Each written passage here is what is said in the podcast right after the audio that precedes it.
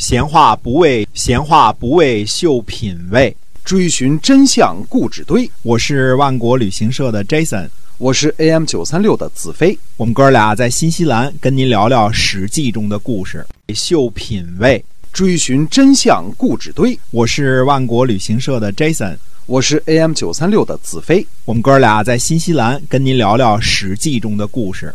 各位亲爱的听友们，大家好！欢迎您呢回到我们的节目中，继续的来听《史记》中的故事。每天呢为您更新。上一集呢我们讲了这个伐越的事情啊，那么今天我们继续来讲讲这个哎越王勾践的故事。嗯，花开两朵，各表一枝。嗯，越王勾践呢在吴国做了三年的谏议，被放回了越国。勾践呢返回之后呢，就询问范蠡说如何结事。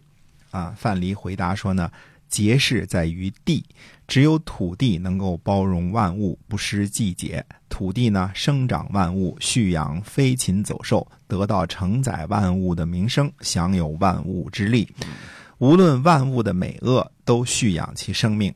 时令不到呢，万物不会强行生长，顺应自然呢，等待时机，扭转不利的局面，等待时机成熟的时候呢，再有所行动。让男女呢努力生育，呃，免去民害，避免天灾，开辟田野，充实府库，殷实人民。天时呢会有反复的时候，事情呢也会产生变化。掌握天地的常规呢，才能拥有天地间的成果。天时呢还没有转化，君王就要抚育、教育、安抚人民，呃，等待时机的到来。勾践说呢。说寡人的国家就是你范蠡的国家，你来谋划吧。嗯嗯，话说的多么的信任啊！哎，当时这个越国的边界呢，呃，南边到到浙江的这个诸暨，北边到桐乡，东边到宁波，西边到渠县，就是今天的衢州。勾践呢，就召集父老乡亲说呢：“说寡人听说呀，古代的贤君，四方人民归附的时候啊，就像水往低处流一样。现在呢，寡人没有别的能耐，就带领大家啊，努力生孩子吧。啊，于是呢，下令说呢：说壮年男人不许娶年纪大的妇人，不许姐弟恋啊；老年男人呢，不许娶年轻的姑娘。”这这叫做不许老牛吃嫩草。嗯，女子呢，十七岁不出嫁，父母有罪；男人二十岁不娶妻，父母也有罪。就是鼓励呢早婚早育啊。快要这个分娩的时候呢，就提出来，公家呢给派接生婆。生男孩呢，官府给两壶酒一只狗；生女孩呢，官府给两壶酒一只小猪。生三胞胎的。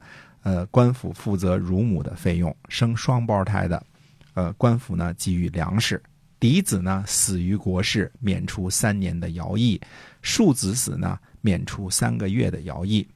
呃，也要像嫡子一样呢，哭丧埋葬。孤儿、寡妇、有病的和贫穷人家的孩子呢，都由官府养育。有本事的人呢，让他居住干净的房子，穿体面的衣服，吃得饱饱的，然后和他呢探讨道义。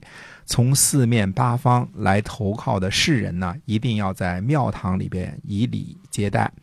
勾践呢，乘坐着载有稻谷和食用油的船，遇见在外游历的年轻人呢，就给他吃的和喝的。勾践本人呢，不是自己种的庄稼不吃，不是夫人织的布不穿。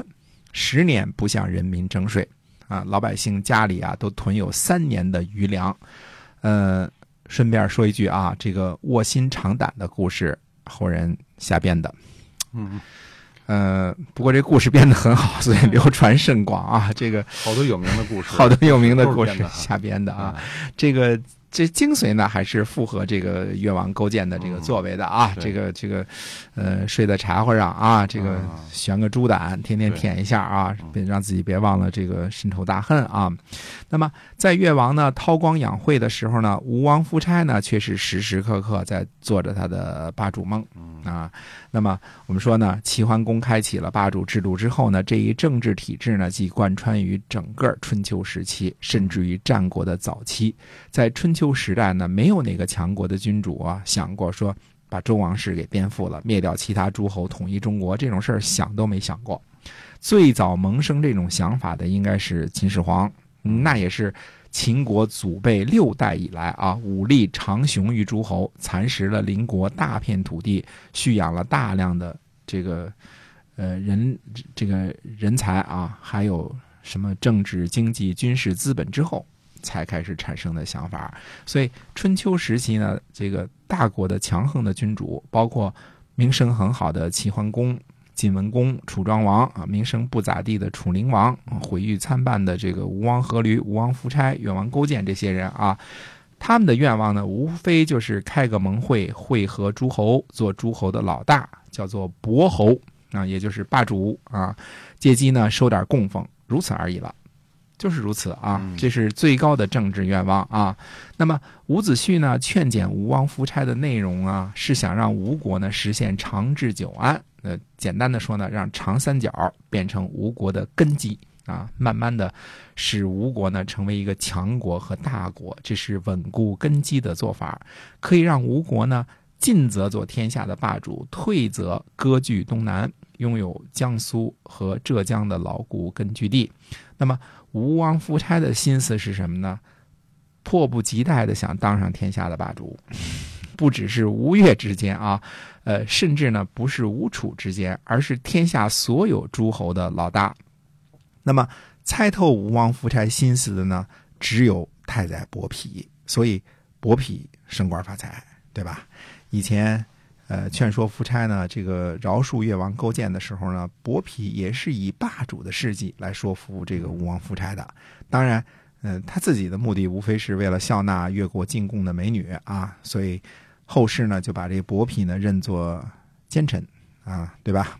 那么伍子胥的这个建议呢，更加实事求是，但是呢，却并不符合吴王的心心愿心思啊，所以伍子胥呢，就渐渐的被疏远了，这个也是很正常的啊。总之呢，呃，吴王夫差呢饶恕了越国，而且呢，从这个时候开始呢，伍子胥呢就慢慢的变成了进谏的毒药了。嗯，也就是说，他建议的事儿基本上夫差都是反着听的啊啊，就成了这个，现在有票房毒药啊，他成了进谏毒药了。他进谏什么的都不听，都不听。嗯，从各个方面来看呢，吴国这个新霸主呢，在维护周边地区稳定上这一点呢，做的还是有点意思的，有点意思啊。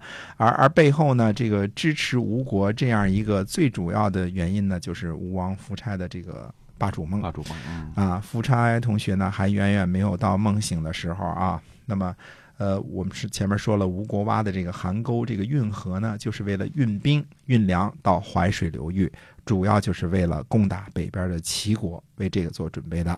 当然，呃，也包括了将来可能用它来和晋国较劲啊。那么，邗沟呢，是中国古代一个伟大的水利工程。第一次把长江和淮河连在一起，那么说今天的运河呢，就是古杭沟水啊。这个，呃，后来隋炀帝开凿大运河的时候呢，江淮这一部分很大河段也是借用了古杭沟。那么，吴王夫差这时候认为呢，一切都准备好了，是时候呢，先去北边教训一下齐国的时候了。那么，他是分两步走的，呃，将来呢再去教训晋国。看来。吴王夫差啊，比起老爸吴王阖闾的这个志向呢，高远的多了。什么消灭越国、西征楚国这些小事儿，岂是企图雄霸天下的这个夫差所为啊？嗯啊，出发吧！哎，那么所以呢，这个今天我们就跟您把这个史记中的故事呢，我们讲到这儿啊。这最近我们讲的都是这个吴国和越国的故事哈。嗯，哎，那么在下一次节目中呢，我们来继续跟您讲啊。史记中我们后续的故事，希望您能够持续的关注我们的节目。好，我们在下期再会，再会。